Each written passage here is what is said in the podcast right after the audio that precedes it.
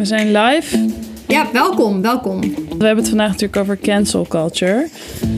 Welke zaak van een cancellation? Ik heb er geen goed Nederlands woord voor, dus dat wordt ook een probleem vandaag. Uh, van de afgelopen jaren staat jou nog het meest bij? De grootste cancellation van de afgelopen jaren. Degene die jou goed bijstaat en waarom? Poef. Ik eigenlijk word meteen, als ik denk aan cancel culture, dan wordt mijn hele brein een soort van brei van outraged news stories en Instagram posts. En Mhm. het is alsof er een soort van golf over mijn hersenen heen spoelt. Met echt allerlei fragmenten en clipjes en dingen. En, en Ja, dus vooral nieuws takeover van er is er iemand gecanceld. Ja, eigenlijk de meest recente waar ik nu aan moet denken is eh, J.K. Rowling. De schrijfster van de Harry Potter boeken. Die ehm, Ja. zich ook zeer uitgesproken heeft uitgelaten over wat volgens haar wel of niet een vrouw is. Dus anti-trans. En daar heel veel backlash over kreeg. Maar vervolgens in plaats van te zeggen... oh, ik ga mezelf even educaten... eh, eigenlijk double down en een opiniestuk en een brief... die door allemaal andere mensen is ondertekend. En ja, die zich gewoon zei: Dit is mijn mening en eh, je kan proberen me te cancelen, maar ehm what are you gonna do? Ja. Daar gaan we het inderdaad vandaag over hebben. Dus welkom bij de podcast Kunnen we zonder. Over alle dingen waarvan wij denken dat we zonder zouden kunnen om ons leven makkelijker en leuker te maken. Ik ben Loeke, journalist en documentairemaker. En ik ben hier via het internet met Mari in LA. Hallo vanaf het internet. Eh, in deze podcast onderzoeken we elke week waar we minder van nodig hebben in een wereld die ons aanspoort altijd meer te willen, moeten en doen. Eh, we hebben het dit seizoen onder andere al gehad over grind culture. We hebben het gehad over ontharen, over toxic positivity. Als je die afleveringen niet hebt geluisterd, zou ik zeker nog even doen. Eh, vandaag hebben we het over, Loeke. Vandaag stellen we die vraag over cancel culture. En daarvoor duiken we weer in een aantal sprekende voorbeelden. En praten we over hoe het zonder of een beetje anders kan met filosoof Jenny Janssens. Die onderzoek doet naar het onderwerp. En leren we in het terugkerend filosofisch minuutje hoe we het beste onze excuses kunnen maken.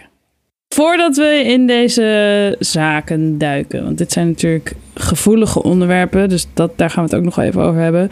Ehm, maar wilde ik eigenlijk toch heel even een soort samenvatting geven van wat cancel culture nou is.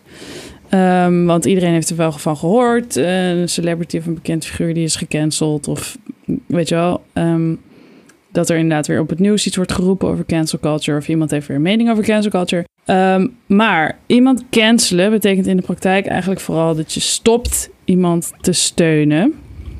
Bijvoorbeeld door een acteur zijn of haar films te boycotten of niet langer iemands boek te lezen of promoten.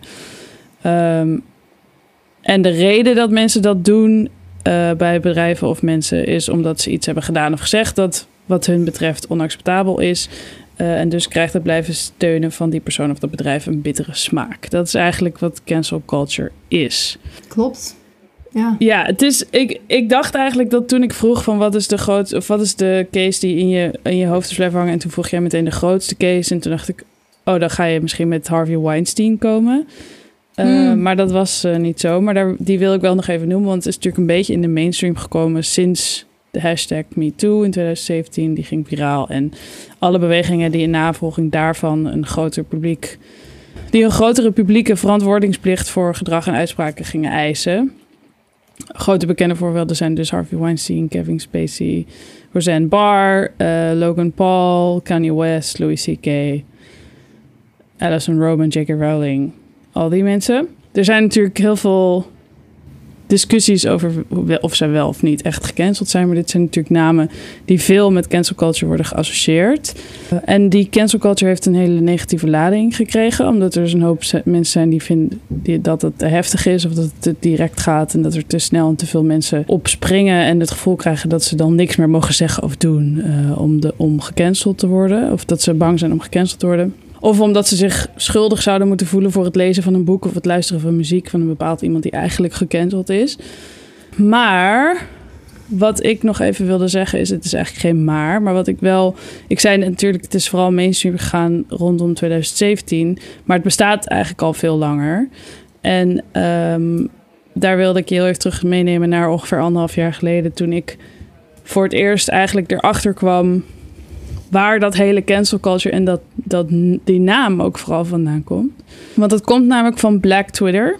En ik las het toen in de context van een twitteraar die bij het ontstaan van die hashtag grappige video's had gepost waarin ze door haar huis liep en keukenapparaten gebruikte die het niet meer deden. En zei: Oké, die is gecanceld. En dan was weer de broodrooster gecanceld of de koffiezetapparaat gecanceld, want ze deden het niet. Ehm, dat was dan zeg maar de grappige uitwas ervan. Maar het, het, ontstond en ook het cancelen en de hashtag dat je iets cancelt bestond op Twitter en vooral in Black Twitter al veel langer. Het bestaat eigenlijk al ver voor het internet natuurlijk. En veel mensen die leiden het eigenlijk terug naar boycotten. Dus dat was eigenlijk een soort van de vooral de civil rights hmm. movement's way to cancel a person or to cancel a business. Of als ze hun niet wilden serveren. Of als ze hun niet wilden een dienst wilden verlenen. Je bedoelt, als zwarte mensen niet bij een restaurant mochten eten, dan vervolgens werd het restaurant ja, precies. En dat is eigenlijk hoe, hoe iets in, in die tijd werd gecanceld. En dat is eigenlijk ook hoe het is geëvolueerd naar het internet en naar nu. En nu iedereen het heeft over cancel culture. Ja, het is wel echt een term waar we niet meer echt omheen kunnen, voor mijn gevoel. Nee. Nee, en het, het heeft ook een soort eigen leven gekregen. En het is ook in iets slechts geworden. En dat is denk ik wel interessant om misschien mee te beginnen. Want ja, we hebben het er natuurlijk over omdat iedereen het erover heeft. Maar wij hebben het erover in de context van zouden we zonder kunnen? Kunnen we zonder cancel culture? Vinden wij het goed of vinden wij het slecht? Of wat vinden wij ervan? Dus dat wilde ik eigenlijk even eerst horen. Want misschien is dat wel goed om even van ons te weten. Aangezien het gewoon een gevoelig en soms lastig onderwerp is, is het misschien goed om van ons te horen wat wij ervan vinden.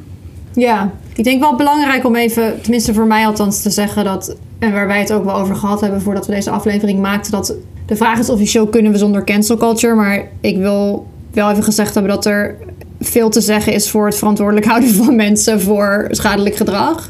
Dus voor racisme, seksisme, uh, xenofobie, uh, nou ja, enzovoort. Redenen waarom mensen dus tussen aanhalingstekens gecanceld zijn in het verleden en nog steeds gecanceld worden. Dus is er vaak een aanleiding. En dan kan je natuurlijk inderdaad een mening hebben over of die aanleiding wel of niet groot genoeg is om dan ook vervolgens de boeken van die persoon niet meer te kopen of niet meer in de restaurant van die persoon te gaan mhm. eten. Maar er is. Het, ik denk dat cancel culture vooral iets blootlegt waar we met z'n allen momenteel heel erg mee worstelen. En dat is hoe, hoe praten we over moeilijke onderwerpen? Hoe praten we over um, mensen die gemarginaliseerd zijn? Hoe komen we op voor mensen die gemarginaliseerd zijn? Hoe kunnen we de ongelijkheden in de samenleving rechttrekken? En de cancel culture is een soort uitwas daarvan. Van hé, hey, uh, je kan niet zomaar iets racistisch zeggen op Twitter, want dan gaan we niet meer in je restaurant eten. Boom. Ja, ik ben eigenlijk niet tegen cancel culture in de zin dat ik niet tegen ben dat mensen online of waar dan ook en masse, aan publiek ter verantwoording worden geroepen voor iets wat gewoon niet oké is. Waar het misgaat is denk ik dat er een soort mob mentality ontstaat waar iedereen dan opspringt om iemand dan lastig te vallen en dreigingen te sturen. Maar ik denk dat het aanspreken van mensen op bepaald gedrag, wat gewoon niet chill, niet goed, schadelijk of anti andere en anti-mensen die zichzelf zijn is, dan denk ik dat het wel, dat vind ik zeer welkom. En ik denk dat wat jij zegt wel een goede is, is dat het gaat inderdaad over hoe praten we over moeilijke dingen. Want dat hebben we natuurlijk heel lang niet gedaan. Zeker niet publiekelijk. Dus iedereen heeft het gevoel, je hangt de vuile was buiten. Maar ik denk, ik ben het daar eigenlijk niet mee eens. Ik vind dat het wel eens tijd wordt dat er eerlijk wordt gesproken over bepaalde dingen. En als het elke keer in een soort doofpot wordt gestopt, of het wordt elke keer weggestopt, of er, werd elke keer, er wordt elke keer gedaan over dit is niet belangrijk, of hier, dit, dit gaat mij niet aan, dus ik heb het hier niet over. Ja, wat kan je anders doen dan, dan het van de daken schreeuwen? Ja, het mooie aan cancel culture vind ik, en dat klinkt misschien heel gek, wat is er nou mooi aan? wat is er nou mooi aan? Maar het mooie aan cancel culture vind ik dat eigenlijk zegt cancel culture een uh, PR crafted apology. Dus Ja. uh, een pers- belangrijk persoon uh, doet iets verkeerd. Of nou ja, ver- verkeerd in wat voor gradatie dan ook. In het verleden was het dan vaak van... ze gaan even een paar maanden, Ja, weet ik veel... uh, ja. ergens heen, weg uit het publieke oog. En er, ja, even stilte. En er is een excuus. Dat is duidelijk geschreven door iemand... die voor zijn, ehm, voor zijn werk excuusbrieven schrijft. En dan vervolgens moeten we met z'n allen maar het oké vinden. Waarin ook vaak niet eens verantwoording wordt genomen. Of verantwoordelijkheid. Eh, waar ook niet uit blijkt dat iemand zich anders gaat gedragen. Waar ook, iemand, waar ook uit blijkt dat iemand niet begrijpt waarom ze worden eh, benoemd. Maar het is, kijk, aan de andere kant denk ik ook... Het is ook een interessante vraag, omdat... Moeten we wel... Kijk, en dit is meer een soort filosofische vraag, want ik, ik heb daar natuurlijk zelf zo mijn eigen mening over. Maar, maar de vraag is: moeten we wel met z'n allen de hele tijd oordelen over andere mensen? Zeker over situaties waar we zelf niet bij zijn geweest. Dat is inderdaad een goede vraag. En ik denk of ik ben bang dat het internet dat wel erg Ja. in de hand werkt. Dat is niet echt een hypothese per se. Dat is iets wat we Ja. dagelijks op het internet het bewijs van zien. Eh, Uiteindelijk wat voor effect heeft het? Want als je kijkt bijvoorbeeld naar mensen die tussen aanhalingstekens gecanceld zijn eh, een paar jaar geleden. Kijk, Harvey Weinstein is gecanceld. Maar wat uiteindelijk Harvey Weinstein de das om heeft gedaan, is het feit dat hij Ja. is vervolgd. Zeg maar gerechterlijk is vervolgd en uiteindelijk de gevangenis in is gegaan. En in die ruimte tussen veroordeling en onschuldig zit, daar zit een soort van snuggly cancel culture, heeft zich daar een soort van ingewurmd. Want ze willen alsnog wel dat er gevolgen. Ja, de rechtswegen zijn niet de enige Ja. manier om justice te krijgen, want het rechtssysteem werkt gewoon niet voor iedereen hetzelfde. Inderdaad. We hebben het internet met z'n allen, dus we kunnen gewoon zelf Ja. zeggen: we zijn het er niet Ja. mee eens. Ja, en, en daarmee ook geloofwaardigheid creëren. Want dat is natuurlijk wat er met de MeToo eh gebeurde. Dat verhalen, heel veel van soortgelijke verhalen daarvoor werden niet geloofd. Want het was dan één enkeling of het was een groepje achter de schermen. Ja. Het waren zogenaamde rumors Mhm. of een, eh, een eh, welbekend geheim eigenlijk. Maar op het moment dat meerdere mensen met dezelfde soorten verhalen naar buiten kwamen... was het gewoon niet meer te ontkennen. Dat is in die zin dus wel een kwestie van een soort domino-effect. Oké, laten we er gewoon induiken. Ik heb een paar voorbeelden gevonden die eigenlijk verschillende kanten van de cancel culture hopelijk laat zien. Eh, ik denk wel dat het goed is om te zeggen, dit is gewoon een gevoelig onderwerp. Dus het zou kunnen zijn dat we dingen zeggen waar je het niet mee eens bent. Of waar wij het niet met elkaar eens zijn. Of waar we iets zeggen wat in jouw ogen niet klopt. Laat het ons vooral weten, want dat is waarom we het hier over hebben. Ik bedenk me ineens dat we tot, helemaal tot het einde van het seizoen hebben gewacht om een aflevering te maken over cancel culture. En dan volgende week een aflevering over conspiracy theories. Twee lastige onderwerpen. Ja, waar je eigenlijk gewoon uren over door zou kunnen filosoferen. Ja, ik denk dat we daar misschien ook de langste tijd voor wilden nemen om te produceren. Wat betreft Ja. ook gasten. Kijken hoe we het recht kunnen doen. En ook gewoon omdat we er zelf natuurlijk gewoon langer over na moeten denken. Omdat het ook misschien. Ik denk dat het allebei onderwerpen zijn die ons misschien persoonlijk minder raken. Als in zeg maar, ik ben niet gecanceld. Ik, ik ben geen onderdeel van een complottheorie. Dus ik voel me daar persoonlijk iets minder door benadeeld of zo. Maar ik vind er wel gewoon een hele hoop van. En ik denk dat dat ook maakt dat, dat het gewoon een ander soortige onderwerpen misschien zijn eh, dan hiervoor. Ja, al heeft het misschien geen effect op je dagelijkse day-to-day, zijn het wel dingen die Ja. de manier waarop we nu Ja. leven beïnvloeden. Ja, dat, dat je gewoon soms merkt van als er een bepaalde naam valt en, er, en je zegt daar iets over, dat er dan iemand op een bepaalde manier reageert. Dat je daar dan gewoon wel altijd dat gesprek over aangaat. Dus het is wel iets wat gewoon maandelijks wel terugkomt in een gesprek. Inmiddels, ik zeg maandelijks, want we zien gewoon weinig me- mensen. Anders zou ik hebben gezegd wekelijks of dagelijks. Maar eh, nu zeg ik gewoon maandelijks. Ja. Ik ga even een paar voorbeelden duiken. Ik heb ervoor gekozen om het juist niet te hebben over die hele bekende, hele grote cases die we net een aantal van genoemd hebben. En ik ga het ook niet hebben over mensen die gecanceld werden om iets van hun tienerjaren of terwijl ze, terwijl ze nu 40 zijn. Ehm, dat vind ik bijna weer een soort subgenre van het cancelen. Maar mijn eerste voorbeeld is iemand die gecanceld is. Ik heb specifiek gekozen voor een case tijdens 2020, omdat het natuurlijk het jaar was waar iedereen online ging en zijn hele leven online plaatsvond. En er dus een hele hoop mensen in ingewikkelde en enge en spannende discussies belanden. En er werd ook veel gediscussieerd over complottheorieën, waar we het natuurlijk volgende week ook over gaan hebben. Ook aan de hand van het uitkomen van de social dilemma, die we ook hebben genoemd in een aflevering. Eh, en door al die eh, algoritmes van de social media en hun rol in de verspreiding van valse informatie. En die combinatie vond ik ook wel een soort perfect storm voor de cancel culture. Want dat maakt gewoon dat wanneer jij bij een bepaalde groep hoort, dan sluit je dus de andere groep uit. En zeker als je daar dus over uit. Ik ga je een foto sturen. Als je weet wie het is, dat je dat erbij zegt. En of je weet over welke case het gaat. Oh! Yep. Ja. Oké.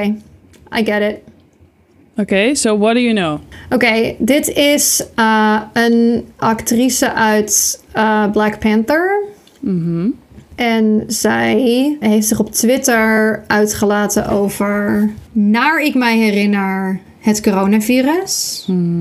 En of het vaccin wel of niet werkt of iets in die trant. Ik weet nog dat zij een paar tweets had geplaatst waarin ze inderdaad zei: eh, trek niet zomaar conclusies, eh, doe je eigen research en eh, dat soort dingen. En er was echt een hele, hele snelle backlash. Ja, en, en dit vond ik wel een interessant voorbeeld, want het gaat inderdaad over de 27-jarige Letitia Wright. Zij, eh, mensen kennen haar waarschijnlijk uit Black Panther. Zij speelt het zusje van Black Panther in de Marvel Reeks. Marvel Reeks, Marvel Reeks. Ehm, en zij deelde dus begin december een anti-vaccinatievideo op haar Twitter-account. Met, eh, met eigenlijk alleen maar de praying hand emoji. Eh, en het was een video van een uur van een of ander discussiekanaal van die Tomi Arayomi. En die heet On the Table. En onder andere zegt hij het volgende. I don't understand vaccines medically, but I've always been a little bit of a skeptic of them. En hij weet niet of hij de vaccinaties voor het coronavirus kan vertrouwen. En zegt op een gegeven moment dat iedereen die besluit het vaccins te nemen... should hope to God it doesn't make extra limbs grow. En hij Hmm. maakt heel veel claims over de onbetrouwbaarheid, daar- eh, onder- onbetrouwbaarheid ervan... zonder die verder te ondersteunen met Extra ledematen onderzoek. over een complottheorie gesproken. Ja, ja, nee, dus dit was, ja, dus dit was eh, een soort eh, crossover. En daar kreeg ze inderdaad heel veel backlash op. Zowel van onbekende als een aantal bekende, namelijk voormalige collega's. En ineens stond dus de hele rol van haar en hele Black Panther-reeks op het spel. Eh, omdat in datzelfde jaar Chadwick Boseman, de acteur die Black Panther speelde, in augustus eh, overleed. En er werd gesproken dat zij misschien wel de nieuwe Black Panther zou worden. Dus ineens was daarmee eh, misschien wel Black Panther ook gelijk gecanceld. Ehm, wat weet jij nog van die backlash en wat dacht je toen? Nou, ik weet nog dat ik... Nou zal je natuurlijk lachen, want eh, het is geen aflevering als Marie niet één keer Roxanne Gay noemt. Ah, maar ik weet nog dat ik op haar Twitter dus zag, zij twitterde erover. Ehm, en naar ik mij herinner, eh tweette Letitia dus eerst die video. Maar toen mensen zeiden, wat doe je nou, wat is dit?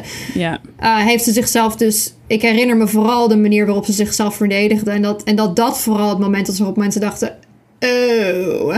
Je kan nog zeggen, oh, whoopsie. Uh, maar dat het inderdaad de double down van uh, de persoon die iets deelt... dat zorgt voor mijn gevoel dan altijd voor de cancel. Je hebt een soort twee fasen. Fase 1, er gebeurt hier van denken... "Arr, is dit, wat is wat gebeurt hier? Call-out, het is een soort van keuzemenu. ja. Eén. geef je een apology? Is je apology goed of slecht? Of ga je Ja. inderdaad double down en er zijn een Ja. aantal opties wat er dan daarna volgt? Optie C, geen excuus uh, whatsoever. En ik blijf bij mijn mening. En misschien doe ik er nog een schepje bovenop. Ja, in dit geval was het zo dat ze zeg maar wel eigenlijk best wel gelijk backlash al kreeg. Terwijl ze er dus niks bij had gezegd, maar gewoon het feit dat ze die anti-vax video, om het zo maar even te noemen, had gedeeld. Omdat, dat is natuurlijk gewoon omdat het midden in de hele conspiracy over dat vaccin en over het coronavirus, dat was al zo hoog opgelopen dat je hoefde maar je uit te spreken dat je dus een antivaxer was. Of er was een hele groep die over je heen kwam. Dus er was een, uh, iemand die had gereageerd, uh, een andere acteur die zei: This is a frustratingly irresponsible use of a platform. Een volger die schreef: That was filled with hyperbole and zero evidence for his hot takes. En een bepaalde volger die zei ook bijvoorbeeld, dus inderdaad, cancel Black Panther 2 immediately. En wat er gebeurde is, uh, ze heeft dus uiteindelijk haar Instagram en haar Twitter-account verwijderd. Maar ze heeft eerst inderdaad nog een tweet geschreven. En daar staat: If you don't conform to popular opinions, but ask questions and think for yourself, you get cancelled. Laugh emoji. En later schreef ze ook dat het niet haar intentie was om mensen pijn te doen. My only intention met hoofdletters of posting the video was it raised my concerns with what the vaccine contains and what we are putting in our bodies, nothing else. Dus inderdaad, zelfs na die enorme backlash, zelfs na de oproep om haar en Black Panther te cancelen, zei ze: I'm not doing anything wrong. I'm just asking questions. En heeft het ook uiteindelijk eh, een effect gehad? Of? Nou, nee, er is eigenlijk sinds die tijd, wat ik weet, niet zoveel meer bekendgemaakt of geworden over het vervolg van Black Panther. Ik weet ook niet of zij van plan waren om dit of volgend jaar in productie te gaan en of ze al hadden gekozen wie dan de Black Panther zou worden. Ik kan me wel voorstellen dat met deze hele controverse dat. Uh, dat er misschien nog wel eens twee keer nagedacht wordt over of zij wel of niet de opvolger zal zijn. En ja, ik denk dat hiermee dat ik ook de vraag wilde opgooien van wat is canceling dan? En hoe zichtbaar ben of blijf je na een cancellation? Als in zeg maar, als zij straks dus wel alsnog in de Black Panther films blijft en misschien zelfs alsnog Black Panther wordt tegen alle controverse in, zeg maar. Omdat het misschien al geregeld is, omdat de contracten al ondertekend zijn, omdat het geld al betaald is, who knows. Ben je dan wel gecanceld. Er is ook een heel grappig artikel van de New York Times... waarin dan een aantal mensen wordt genoemd die ooit zijn gecanceld... maar die eigenlijk nog steeds gewoon een goede carrière hebben. Of waarvan je eigenlijk alweer vergeten bent dat ze gecanceld zijn. Dus ja, dus, ja hoe valuable is het begrip cancel? Je bent gecanceld nog. Ik moet aan twee dingen denken nu. Eén is hoe vaker iets gebeurt, hoe minder bijzonder of of impactvol het is, meestal. En twee is dat volgens mij, hoewel beroemde mensen hun cancellations lijken heel erg ingrijpend, omdat ze bekend zijn en er ontstaat een soort mediastorm van een paar dagen rondom hun tweet of hun mening of hun Instagram-post. Mhm. Maar ze hebben ook een hele structuur om zich heen van PR-mensen en van ze hebben vaak geld en invloed en connecties en een agent en een manager. En uiteindelijk, in het de grootste gedeelte van de gevallen blijft het team van die ster of die beroemdheid blijft er gewoon bij die persoon. En ze hebben gewoon een hele squad nog bij elkaar. En ik denk dat cancellation in die zin veel grotere effecten heeft voor niet bekende mensen.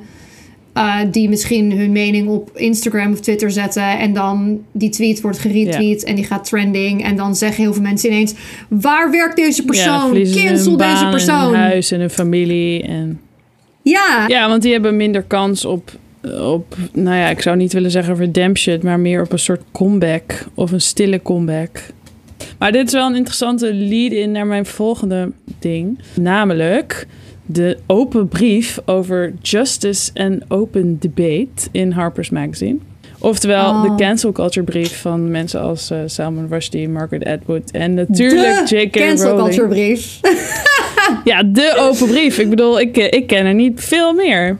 It's, it's the letter. Ja, the one and only. Die... Uh, ja, met natuurlijk J.K. Rowling, die, zoals jij ook al eerder zei, eh, vlak daarvoor enorm onder vuur lag voor haar uh, anti-trans uitspraak. Even de facts op een rijtje. Op 7 juli plaatste van vorig jaar plaatste Harpers een brief ondertekend door tientallen schrijvers, artiesten en academici, waarin zij afstand doen van het verzwakken van het publieke debat en waarschuwen dat vrije informatieuitwisselingen en ideeën in gevaar zijn vanwege het opkomende illiberalism. En daarin geen ruimte meer is voor afwijkende opinies. En ik heb een stukje voor jou daaruit om te lezen.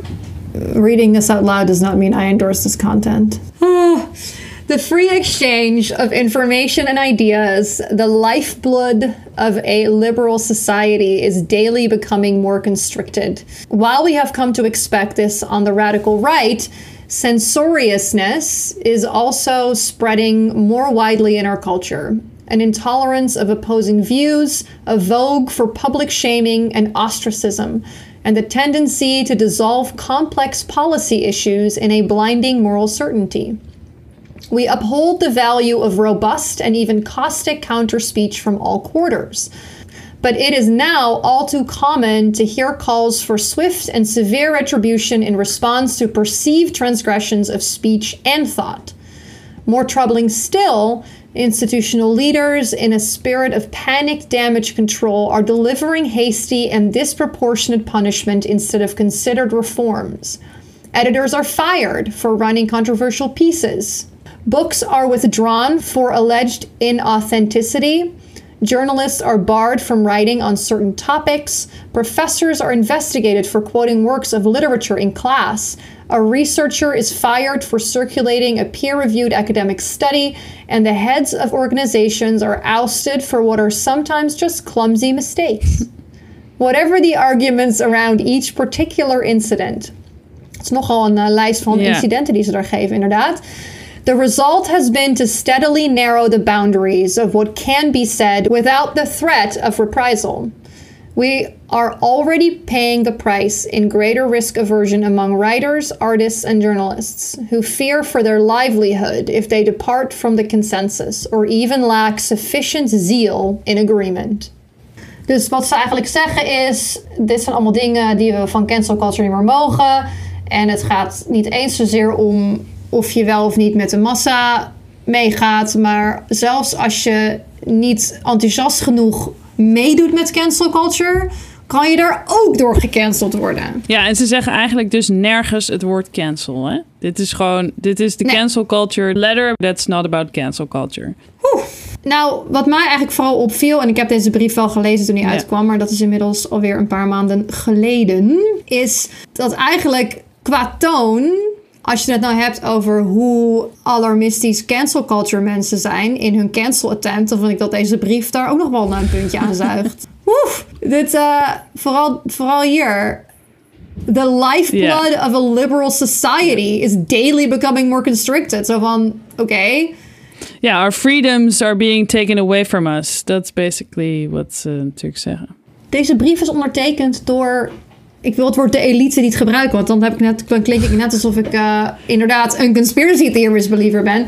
Maar deze brief is ondertekend door allemaal extreem invloedrijke mensen. Die eh, financieel, voor zover ik kan zien, aangezien hun carrières eh, hun schaapjes goed op het droge hebben. En die dus eigenlijk vanuit een soort, als ik het even mag generaliseren, vanuit een ivoren Ja. toren zitten te roeptoeteren dat ze hun mening niet meer mogen uiten. Terwijl deze brief geeft aan dat je Ja. je mening mag uiten, want hij staat in Harper. Ja, ik moest ook weer terugdenken aan, dit, aan deze brief toen ik die foto zag eh, van die mevrouw bij de microfoon met We're being silenced.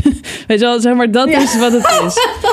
Zo van, je zegt, we mogen niks meer. We hebben geen vrijheid van, zeg maar, pers- en meningsuiting meer. We mogen ons niet tegen de stroom inbewegen als dat is wat wij geloven. Ehm, maar dat doen ze eigenlijk al en plein publiek. En mensen luisteren, want zij hebben hun handtekening eronder gezet. En daar, ehm, ja, dat, dat vind ik wel gewoon een interessante vraag. Van wat, wanneer ben je dan cancelled? En is iedereen die zegt dat hij is gecanceld of denkt dat hij is gecanceld, uiteindelijk ook echt gecanceld. Wat jij net ook zei, van in principe hebben zij gewoon een heel systeem om zich heen, dat ze dus alsnog een podium biedt. Dus what's the problem bijna? En ik wil natuurlijk niet zeggen hiermee dat ik tegen vrijheid ben. Dat is natuurlijk geen discussie. Maar dat vind ik sowieso geen discussie. Wie is er tegen vrijheid? Een dictator. Oké, maar I don't know a lot of them personally. Dus zeg maar, de meeste mensen die ik ken. ik heb ook weinig dictators in mijn vriendenkring. Ja. Ja, ik vind dat ook altijd zo'n vaag begrip om voor te strijden. Want eh, ik ben het daar niet mee oneens. Niemand is het daar in principe mee oneens. Alleen we hebben natuurlijk allemaal verschillende interpretaties van vrijheid. En daar Ja. gaat het natuurlijk, denk ik, om. Ik heb vaak het gevoel dat in zo'n geval, het is een beetje een kwestie van niet willen meegroeien met de En tijd. vrijheid wordt ook vaak als, als begrip gebruikt om eh, Ja. te blijven zeggen wat gewoon bigoted, sexist, racist en assholery is. Ik denk dat het inderdaad al onder het propje assholery wel, eh, wel, wel is eh, samen te vatten. Maar ze, platen, ze pleiten in de laatste alinea, want die heb je nu natuurlijk eh, niet voorgelezen. Maar dan pleiten ze dus voor genuanceerde discussie en overtuiging en niet elkaar de mond snoeren. Het is geen keuze tussen gerechtigheid of vrijheid. En ze pleiten dus voor een cultuur die ruimte laat voor experimenteren, risico's en soms zelfs fouten, leunend op de aanname van het voordeel van de twijfel, oftewel de good faith aanname. En dat, ja, ik denk dat de samenvatting op zich is dat ja, ik denk dat een heleboel mensen die, die zich uitspreken tegen cancel culture. Niet, misschien niet bereid zijn om te luisteren. Of op zijn minst zich open te stellen voor wat een ander vindt en voelt.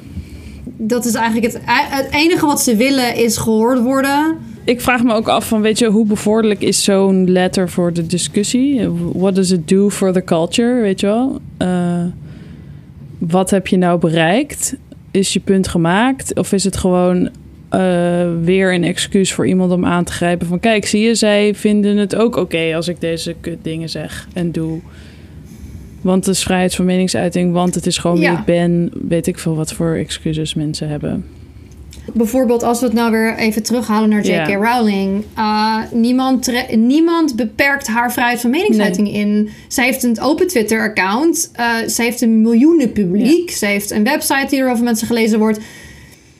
Het enige wat er gebeurd is, dat, is dat ze dus anti-transgender uitspraken heeft gedaan. En dat ze daar, dat mensen zeiden, hey, dit is niet oké. Nou ja, niemand heeft haar twijfel Nee. opgelegd. Als ik nu twitter, hey, J.K. Rowling, ik ben niet overtuigd door je, zeg maar, trans, uh, exclusionary, radical feminist ideas. Ben ik haar dan aan, het, aan de mond aan het snoeren? Nee, ik zeg, dat is toch de open debat wat we met elkaar kunnen voeren. Zij kan zeggen wat zij vindt en dan kan ik vervolgens zeggen, ik vind dat niet. En ook ga ik nu nooit meer jouw boeken kopen. The end. Ja, wat ik ook wel interessant vind, en dat is eigenlijk eh, even naar mijn volgende en mijn laatste voorbeeld, is dat ehm, mensen denken natuurlijk van, maar één iemand hoeft een beschuldiging te posten of te zeggen en iemand is meteen instantly cancelled forever. Maar dat is natuurlijk helemaal niet wat er gebeurt. Ik bedoel, dat zie je in dit geval natuurlijk ook. Eh, en daarom wil ik het tot slot hebben over een zaak die ik dus de afgelopen maanden een beetje heb gevolgd. Dat, on- dat, dat ontstond ook ergens in december. Tussen twee feministische schrijvers, waarvan één iemand zegt dat de ander haar heeft gekopieerd. Het gaat namelijk over de Slumflower, eh Chidera en Florence Given. Heb je hierover gehoord? Nee. Oké. ehm, het is een super interessant. Het is een super interessante case. Want eerst heel even de, de super, super basics.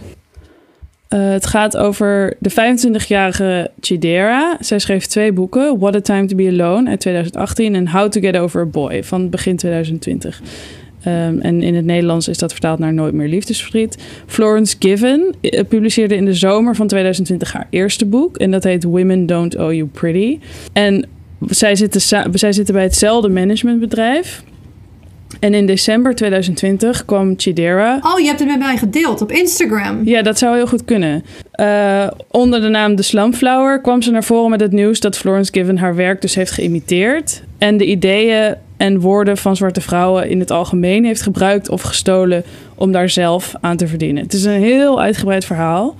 En ik kan er, ik kan er geen recht aan doen, maar want ik heb ook de helft. Ze, stuur, ze post de hele tijd eh, stories, vooral Chidera, dus onder the Slumflower.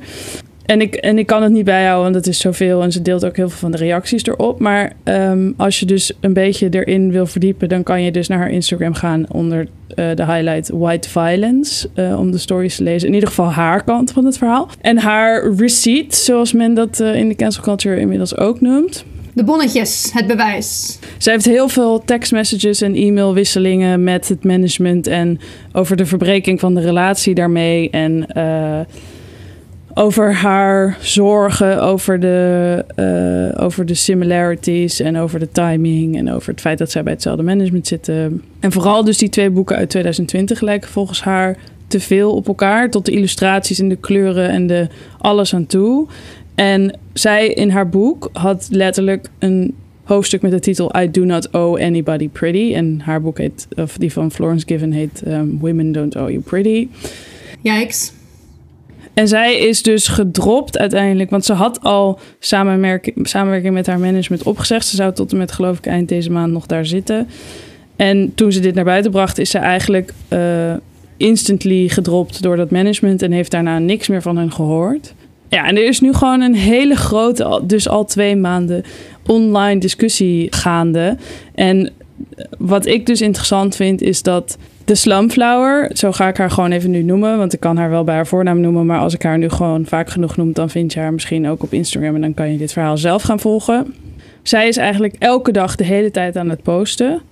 En uh, ook heel veel reacties van mensen die ze krijgen. En de discussie gaat nu ook over reparations. En dat zij geld heeft gevraagd. En dat zij vindt dat Florence een deel van haar opbrengsten met haar moet delen. Want zij heeft ook in het boek aan het begin gezegd: uh, Ik ben geïnspireerd door Chidera. Maar ja, dat is mogelijk dus meer dan alleen geïnspireerd geweest. En zij heeft dus een, een heel erg PR-apology geschreven. Waarin ze dus ook zegt van al mijn hele leven of de afgelopen jaren steun ik actief anti-racist. bedoelt Florence heeft die, heeft die apology geschreven. De beschuldigde Florence. Niet een, niet een apology aan Chidera van sorry, ik heb dit gedaan, inderdaad, zo en zo.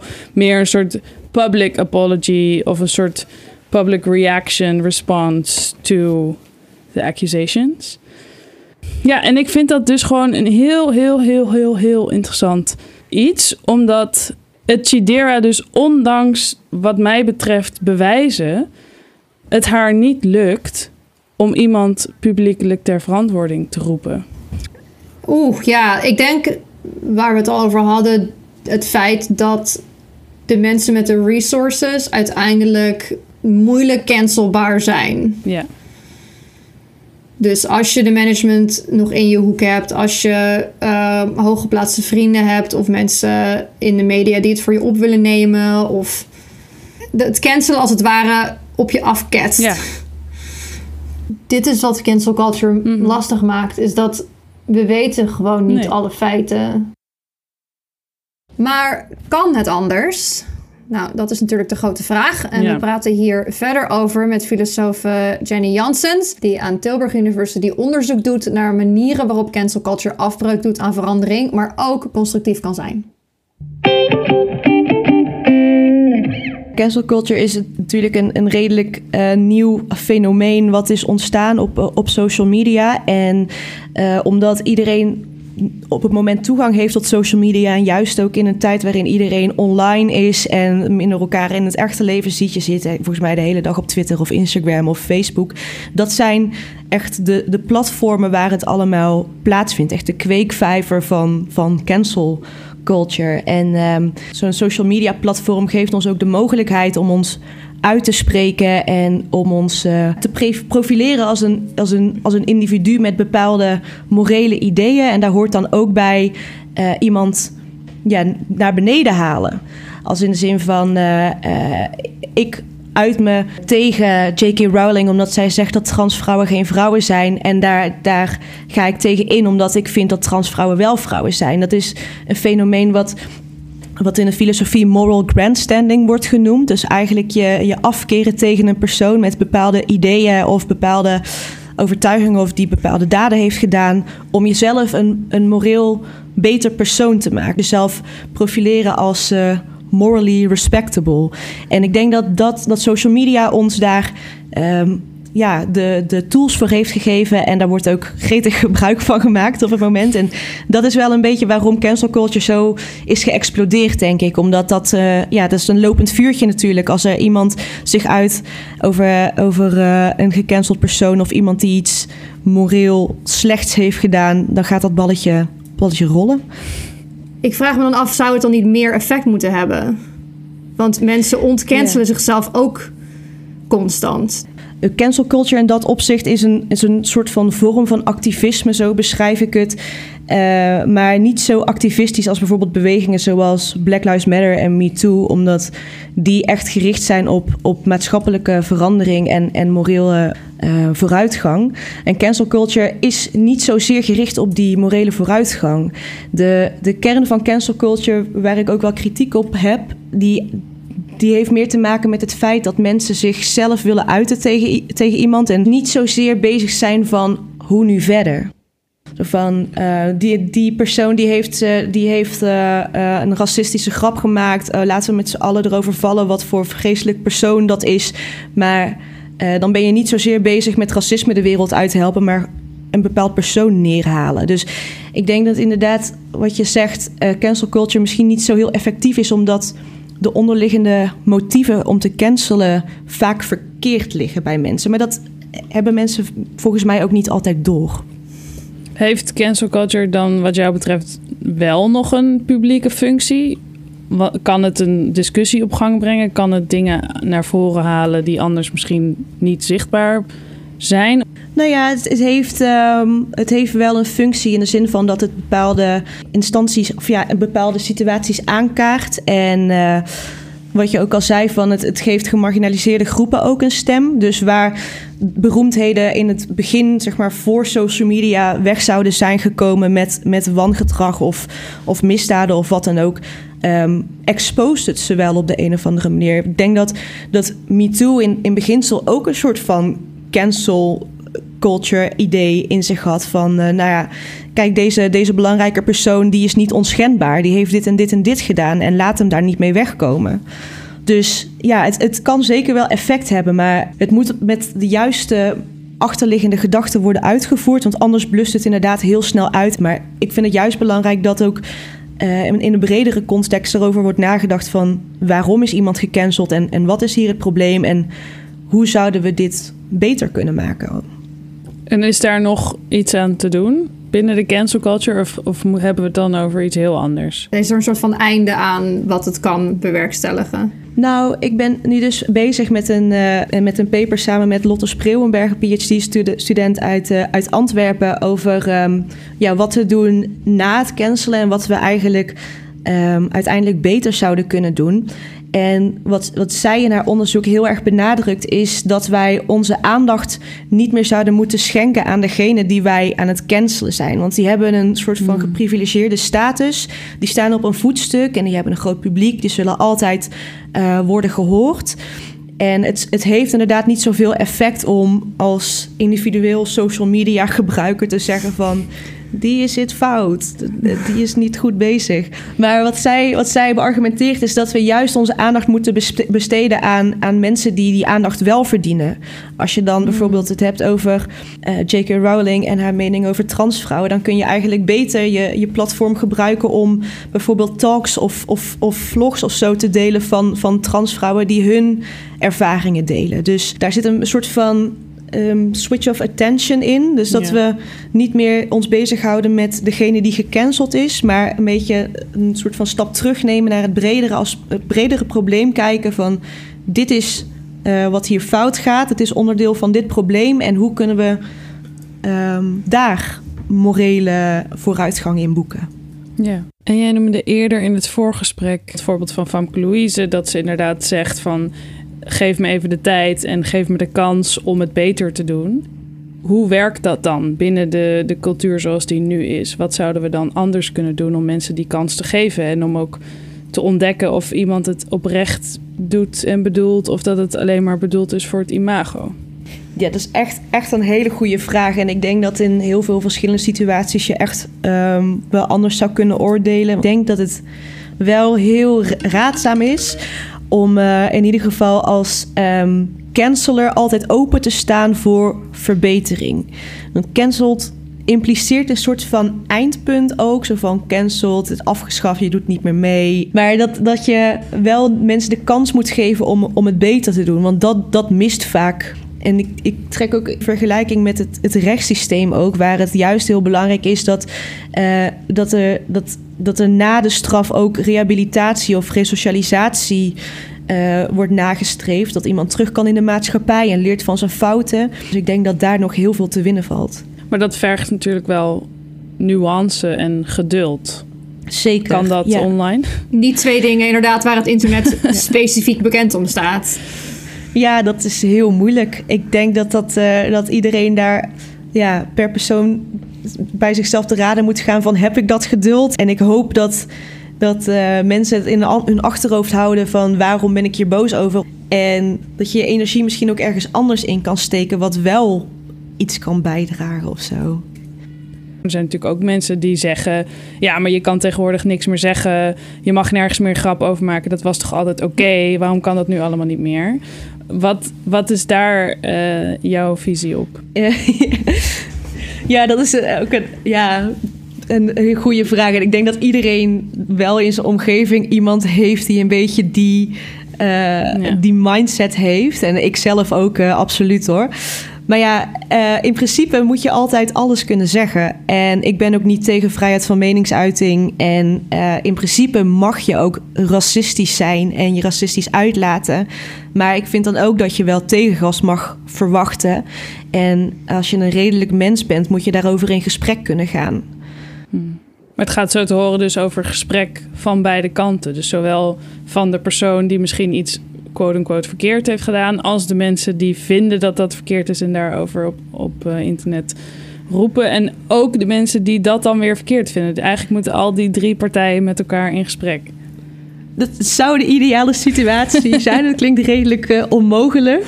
Ja. Maar, ik denk wat... maar ja, als, als ik iets zou mogen kiezen, dan kies ik daarvoor.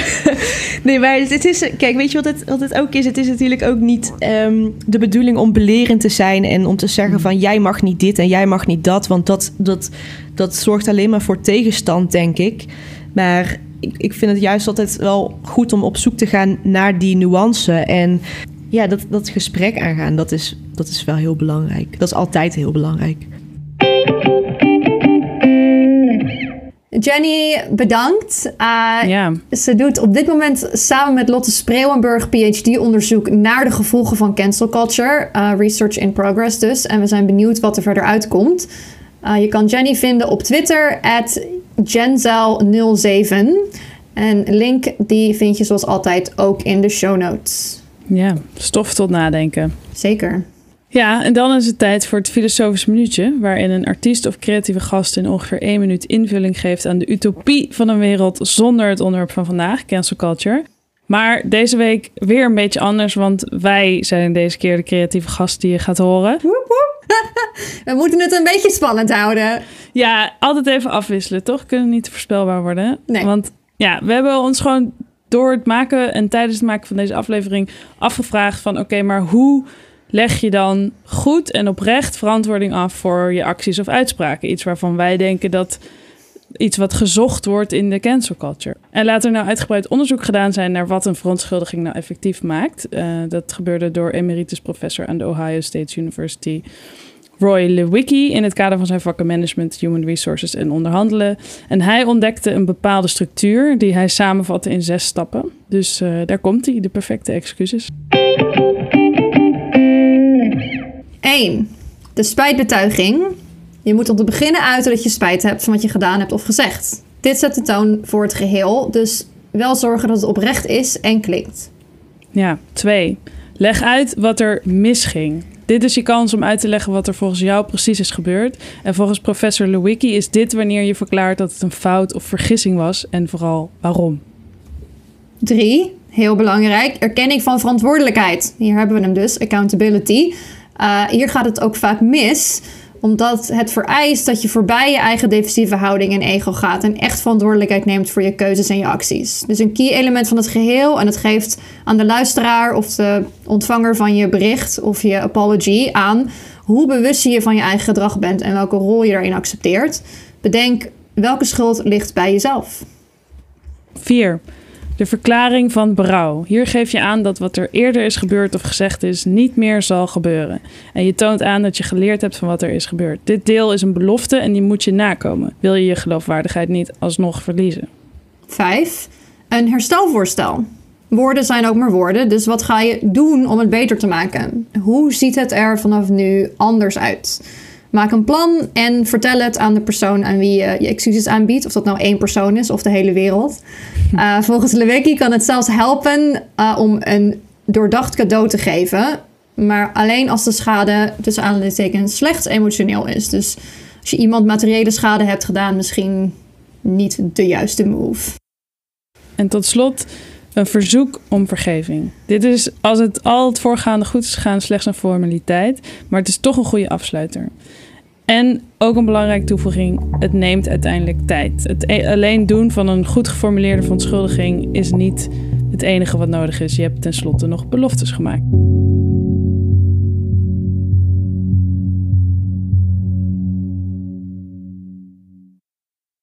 Alright. Um, ja, de toekomst. Ik denk dat uh, het belangrijkste dus wat mensen willen en wat denk ik ik ook wil en volgens mij jij ook wil, is wat we eigenlijk dus van volwassen, fatsoenlijke mensen verwachten, is dat ze enige vorm van verantwoordelijkheid tonen. Dat je gewoon niet met uitbuiting, machtsmisbruik of fysiek of verbaal geweld wegkomt zonder consequenties. Wat gewoon te vaak is en ja. nog steeds gebeurt. Ja, dat is inderdaad wat ik ook wil. Ja. En ook een, ik denk ook al gewoon nieuwsgierigheid en, en willen meegroeien. Kijk, als Ja. jij iets zegt wat wordt, uh, wordt uh, gezien door een ander als kwetsend, dan kun je inderdaad meteen zeggen: Ja, maar ik heb het niet zo bedoeld. That doesn't matter. Uh, het is natuurlijk fijn om te weten dat je niet erop uit was om het te kwetsen, maar Ja, zoals ik altijd maar zeg, dat zou er nog eens bij moeten komen. ja. nou, goed, ja, dat is inderdaad precies dat. Uh, je, oh, je zou, had me inderdaad willen kwetsen. Ja. Nee, maar als ik zeg, oké, okay, je hebt me hiermee gekwetst... en de ander zegt, uh, oh, hoe dan? Of hoe dat zo? Of kan je me uitleggen hoe ik dat gedaan heb... of hoe ik het misschien de volgende keer beter kan doen? Kijk, Ja. that's a lot nicer. En dan leren we misschien ook nog eens wat van elkaar... in plaats van meteen terug te slaan en uh, te ontkennen of van je af te slaan. Ja. Ja, nou ja, de vraag was natuurlijk, kunnen we zonder cancel culture? En ik denk dat we in principe niet helemaal zonder cancel culture kunnen. Of in ieder geval de behoefte die daarachter ligt niet. Maar om een beetje meer richting een wereld zonder volledig cancelen en de mob mentality te gaan. En uh, een wereld zonder kans om jezelf te verbeteren of boete te doen. Een soort reïntegratie in de samenleving te hebben. Uh, gaat de challenge vandaag over verantwoordelijkheid nemen. Want we hebben uit research uh, geleerd dat het belangrijk is om in een verontschuldiging aan te geven hoe je dan in het vervolg inderdaad anders gaat doen. En de, ja, we weten allemaal ook uit gesprekken met familie of discussies met partners dat het gewoon fijn is om niet alleen gehoord te worden, maar ook het gevoel te hebben dat er is geluisterd. En dat betekent dus dat er de volgende keer in ieder geval iets, al is het maar iets kleins, anders gaat. Dus de challenge voor vandaag is. Um, Waarvoor zou jij gecanceld kunnen worden en uh, hoe zou je daar vervolgens mee omgaan? Ik denk het belangrijkste element van onze challenge in, in dit geval is, is het nemen van die verantwoordelijkheid. En, en de reden om te vragen is: wat is iets waarvoor jij gecanceld zou kunnen worden? Is meer een soort grappig jasje voor wat is iets waarvoor jij denkt dat je misschien je moet verontschuldigen voor, naar een specifiek persoon of naar een groep of naar weet ik veel wat. Ja, en wij zijn gewoon heel benieuwd ja, hoe jullie denken dat een goede apology klinkt voor iets wat, wat misschien uh, een moeilijk onderwerp of een moeilijk gesprek is geweest. We kunnen misschien ook van elkaar leren in die zin, als het dan toch over dialoog gaat. Wat is een voorbeeld van een moeilijk gesprek wat jij hebt gevoerd naar aanleiding van een onhandige opmerking of dat er een grens is overschreden bij iemand? En hoe ging je er vervolgens mee om? Of hoe, wat was uiteindelijk het resultaat? Ja. Uh, was het een verbroken vriendschap of was het een betere verstandhouding? En wat is dan het verschil tussen het een of het ander? Wat maakt dat het misgaat en wat maakt dat het Beter wordt. goed komt? Of ja, misschien niet helemaal goed komt, maar beter wordt. Ja. Nou, deel het met ons. Voordat wij misschien zelf een goed voorbeeld geven, uh, ze hebben we ook beloofd dat we nog even antwoord zouden geven op de vraag of challenge over um, wat zou je carrière doel zijn als geld geen uitgangspunt of rol zou spelen. Heb jij daar inmiddels antwoord op? Nou, wat leuk is, ik vind het altijd wel leuk om te merken dat als je, dat je een soort van aligned bent met je eigen doel. ik wil verhalen vertellen waardoor mensen zich minder alleen voelen. En ik heb het gevoel dat ik dat ook al wel doe. Hmm. Dus uh, tot denk ik groot verdriet van, van, mijn ouders is geld nooit echt een uh, najaag uh, ding voor mij geweest, heel erg. In die zin. Nee. Snap je? Ja. Ik wil graag, als ik het echt heel groot zeg, dan zou ik zeggen: ik wil graag weten hoe alles werkt. Oh, ik ook. Ik wil ook nog graag weten hoe alles werkt. Ja, ik wil weten hoe alles werkt oh. en ik wil graag iedereen vertellen hoe het echt zit. Als dat nou zou kunnen, hè? Ja, volgens mij heb je wel zeg maar, de juiste carrière gekozen. Ik hoop het. nou, nu dan nog uh, de apology. De apology. Heb je een moeilijk gesprek uh, gevoerd wat beter is geworden door goed geformuleerde verontschuldiging? Ik merk wel dat eigenlijk op de lange termijn blijkt altijd dat het het belangrijkste is dat niet wat je hebt gezegd, maar wat je daarna doet. Dus als je daarna echt iets anders doet en er rekening mee houdt wat die persoon heeft gezegd en dat dat, dat, dat dus toont dat je hebt geluisterd en dat je hebt gehoord wat die persoon heeft gezegd en dat je er ook echt in je eigen gedrag iets mee hebt gedaan, dat, dat zorgt er uiteindelijk voor dat er dingen gaan veranderen. Want dan ziet de ander dat je, nou, dat je bereid bent om het op te lossen. En dan krijgt de ander ook vertrouwen dat dingen anders kunnen. En, en dat zorgt er ook voor dat iemand sneller zich openstelt om misschien volgende keer weer iets te delen wat, waar, ze niet blij mee zijn. Omdat ze weten, uh, je bent bereid om te luisteren en iets te doen als het kan. Klopt, ja, mooi gezegd. Ja, woorden, dat zeggen ze, geen woorden maar daden. Sometimes the clichés are true. Ja. Nou, mooi. Ja, we, we, willen meer horen. Dus als jullie uh, ook input hebben en uh, reageren op de challenge, dan uh, leren wij daar ook weer van. En we horen het heel graag. Dus deel het met ons via ons Instagram kanaal kunnen we zonder of via Gmail kunnen we zonder gmail.com. Je mag mailen, je mag voice notes sturen, je mag een mooie fotocollage maken. Het maakt allemaal niet uit. Maak een tekening voor ons. Ja. We hebben nog nooit een tekening gekregen. Nee. Je mag, uh, je, mag, je mag alles doen. Stuur het ons, uh, mail het ons, app het ons, Instagram het ons. We zijn benieuwd. Inderdaad. En volgende week hebben we het over, al een paar keer genoemd, complottheorieën.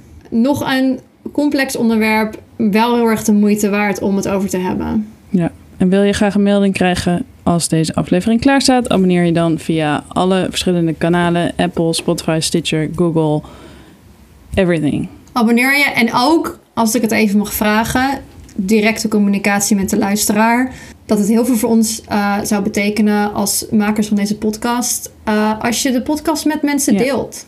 Dus vind je het leuk? Geniet je ervan? Denk je dat anderen er wat van kunnen opsteken? Of all of the above? Uh, stuur hem door. Al is het maar naar één persoon deze week. Al is het maar één aflevering.